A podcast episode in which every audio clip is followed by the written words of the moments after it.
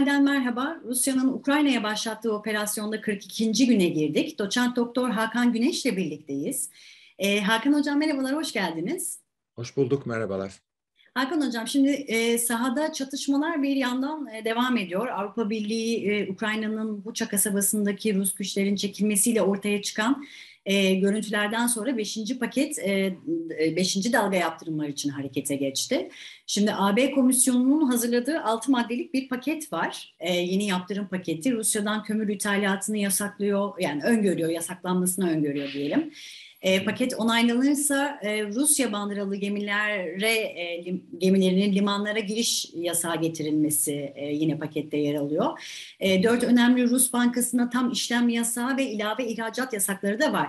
Nasıl yorumlamak gerekir e, Hakan Hocam? Beşinci paket e, operasyonun bitmesinde ne kadar etkili olacak? Savaşı durdurmaya yetecek gibi görünmüyor. Şimdi savaş konusunda Rusya'nın gücünün beklenenden daha düşük bir hızda ortada olduğunu gösterdi ama aynı şekilde Batı'nın da ekonomik hegemonyası ve gücünün o kadar etkili olmadığını görüyoruz. Tabii ki belli bir etkisi var. O orta ve uzun vadede de bunun etkileri olacak ama doğrudan ekonomik yani yurttaşları sokağa çıkaracak bir açlık, sefalet, bir takım şeylerin, kıtlıkların olmasına neden bir kere olmuyor.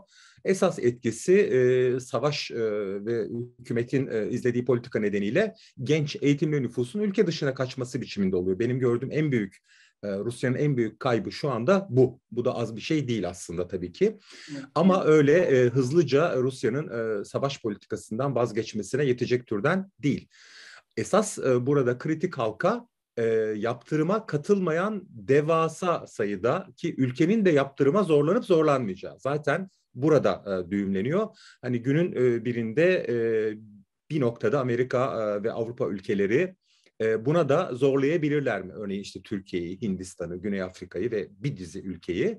Bu bakımdan e, bu da tabii ki bir, bir dozu arttırdı ama e, yaptırımların tüm dünya ölçeğinde gerçekleşmiyor olması çok sayıda ülkenin yaptırıma katılmıyor olması nedeniyle yaptırımların ben hedeflenen e, Batı'nın hedeflediği e, seviyede gitmediğini e, söyleyebilirim.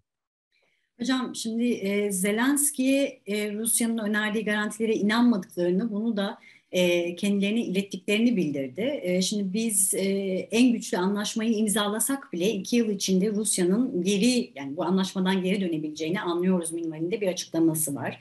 Buna göre hareket etmemiz lazım ve kendimizi de buna göre savunmamız lazım diyor. Şimdi e, öyle mi diye soracağım ama Rusya bu anlamda aslında pek sicili iyi bir ülke değil. Budapeşte mutabakatına bakacak olursak e, aynen de Zelenski'nin söylediği gibi oldu. Şimdi Rusya'nın bu anlamda sözüne güvenmek zor mu hocam? Tabii zor. Yani aslında sadece Rusya'nın değil hiçbir ülkenin e, sözüne güvenle e, hukuk inşa edilemez ya da ülkeler kendi güvenlik ve e, e, savunma sistemlerini kurmazlar.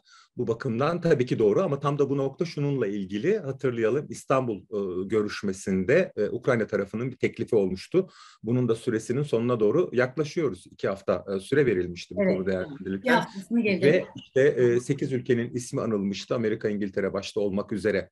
Fransa, Almanya diye gidiyordu. Polonya, Türkiye dahil. Şimdi bu ülkelerden hiçbirisinden olumlu yanıt almadı. Bu e, asıl mesele bu. Şimdi Zelenski'nin lafını ben şöyle yorumluyorum. Diyor ki e, Rusya e, kendince Ukrayna'nın silahsızlanması daha doğrusu işte çok minimize edilmesi savunma yapısının karşılığında kendisini zaten bu şeyin garantörü olarak sunuyor. Ama diyor ki saldıran ülkeden nasıl garanti bekleyeceğiz? Bana güçlü bir savunma anlaşması gerekiyor. Güven, garantörlük anlaşması gerekiyor. Bunun için de ülkeler sayıyor. Ama bu ülkeler hiçbir şekilde e, bu teklifi kabul etmiyorlar. Silah veriyorlar. Siz savaşmaya devam edin diyorlar. Burada korkunç bir çelişki var tabii ki.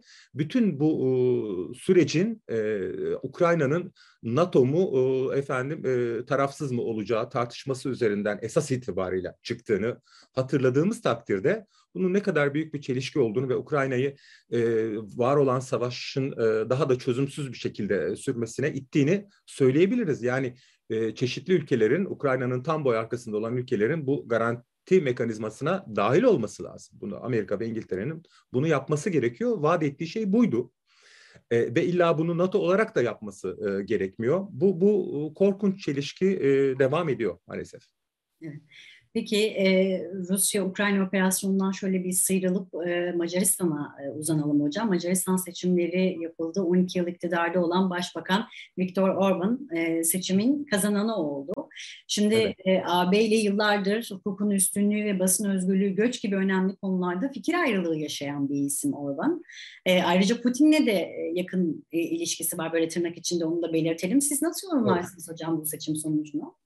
Şimdi bir kere bu önümüzdeki günlerde hafta sonu Fransa'da Cumhurbaşkanlığı seçim birinci turu da var. Orada da Macron garanti gibiydi neredeyse. Şimdi tersine dön, dönen eğilimler görülüyor.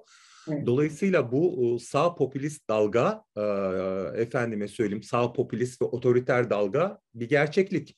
Biraz geri çekiliyor. Şimdi çeşitli ülkelerde tekrar kendini gösteriyor. Hepsi aynı türden değil, hepsi ırkçı değil ama değişik düzeylerde otoriter ve e, sağ popülist e, şeyler bazıları milliyetçilik sınırlarını aşan Le Pen örneğinde olduğu gibi yapılar.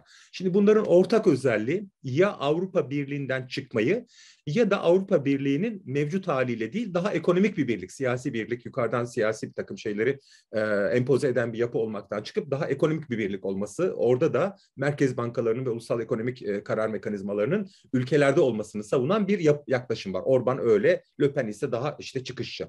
Şimdi bunların ortak bir özelliği de Putin dostu olması. Neden Putin dostu olması ama bu bazen kamuoyu bunu yanlış anlıyor. Sanki kişisel bir sempati gibi. Olaylar kişilerle, psikolojilerle ilgili değil. Bu tam olarak şöyle. Rusya Batı içerisinde, Batı'nın e, önemli merkezleri içerisindeki her türlü çatlağa oynuyor. Bunları finansal olarak desteklemeye çalışıyor, fikri olarak destekliyor, bunlarla görüşüyor. Dolayısıyla burada bir ideolojik kardeşlik ya da özel bir sempati değil, tam olarak aslında bir e, politika var. Bu her türden ülkeyi kapsıyor. Yani Hindistan da buna dahil. Bakın sadece Orban değil, Hindistan'ı da katın buna. Hatta Türkiye'yi de katın. Hatta bir yerde İsrail bile olmayacak ülkeler. Yani nerede bir çatlak varsa onu destekliyor ve bu çok açık. Ee, burada en ufak bir şey bu bu bu gelişmelere e, Putin'in sevindiğini söyleyebiliriz. Bu çok evet. açık. Ama bunu e, bir Putin ve liberal Batı dünyası ikiliğinde görmek yanlış olur. Korkunç ABD hegemonyasından rahatsız olan herkes öbür tarafa doğru gidiyor. Ve Putin de bunları olabildiğince kullanmaya çalışıyor. Durum bundan ibaret. Maalesef dünya e, iyi ve kötü arasından, e, aydınlık ve karanlık arasında bir seçim içerisinde değil. Gri'nin tonları, siyahın tonları arasında seçimler yapıyor ve bu korkunç bir şey e, e, aynı şey bütün bunların üstüne bir de iklim e, krizi, iklim e, felaketi, gıda krizi, bütün bunlarla ve tabii hepimiz devam ediyor aslında pandemi. Bütün bunların e, ortasında çok karamsar bir e, dönem yaşıyoruz. E, umarım tünelin ucundaki ışık e, görünür söz gıdaya gel, gıda krizine gelmişken ekonomik krize e, Sri Lanka'ya bir uzanacağım. Oradaki ekonomik krize bir bakacağız. E, şimdi e, tarihin en derin ekonomik krizlerinden biriyle karşı karşıya diyebiliriz. Güneydoğu Asya ülkesi Sri Lanka. Protestolar var. Hükümetin e, istifası var. E, gerçi Başbakan Mahinda Rajapaksa hariç kabinedeki bakanlar istifa etti diyelim. Şimdi Rusya-Ukrayna operasyonunun da gıda fiyatlarını arttıracağı ve gıda krizinin kapıda olduğu zaten konuşulan bir şeydi hocam. Ne dersiniz bu e, başka ülkelere de sıçrar mı? Sıçrar, sıçrar, sıçrar, sıçradı bile.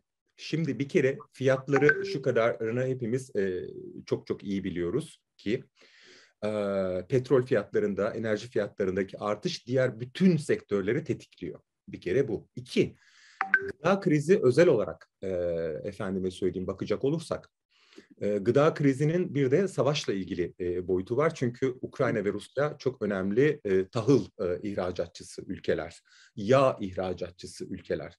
Dolayısıyla bu zincir zaten şimdiden Mısır'da, Türkiye'de, efendim çok çok sayıda ülkede etkisini göstermiş durumda. Daha üstelik işin ucundayız, daha başındayız. Ama bir şey daha anımsayalım.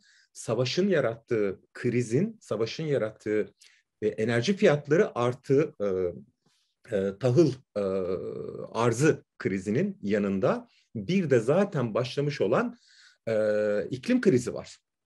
Dolayısıyla bu ikisi üst üste çakıştı. Bunu e, düşündüğümüzde durumun ne kadar daha e, korkunç olduğunu e, görüyoruz. Birleşmiş Milletler e, Genel Sekreteri yeni iklim e, felaketi raporunu yayınladı ve en fazla 10 senemiz var bu krizin e, sınırına zaten geldik. Bir felaket, geri dönüş olmayan bir felakete bilemediğiniz 10 yılımız var diyor. E, savaş da bunu hızlandırıyor. Savaş da bunu hızlandırıyor. Dolayısıyla Peru'dan Sri Lanka'ya, Türkiye'den Mısır'a şu anda dünya zaten gıda krizinin ya kapısında ya ona girmiş durumda. Bu çok açık maalesef ve burada gıda güvenliği, gıda güvencesi, gıda egemenliği e, konularını yeniden ele almadan e, uluslararası şirketlerin insafına bırakılmayacak politikalar geliştirilmeden buradan çıkış imkansız görünüyor. Çok net. Hakan Hocam çok çok teşekkür ediyorum bu haftaki yorumlarınız için.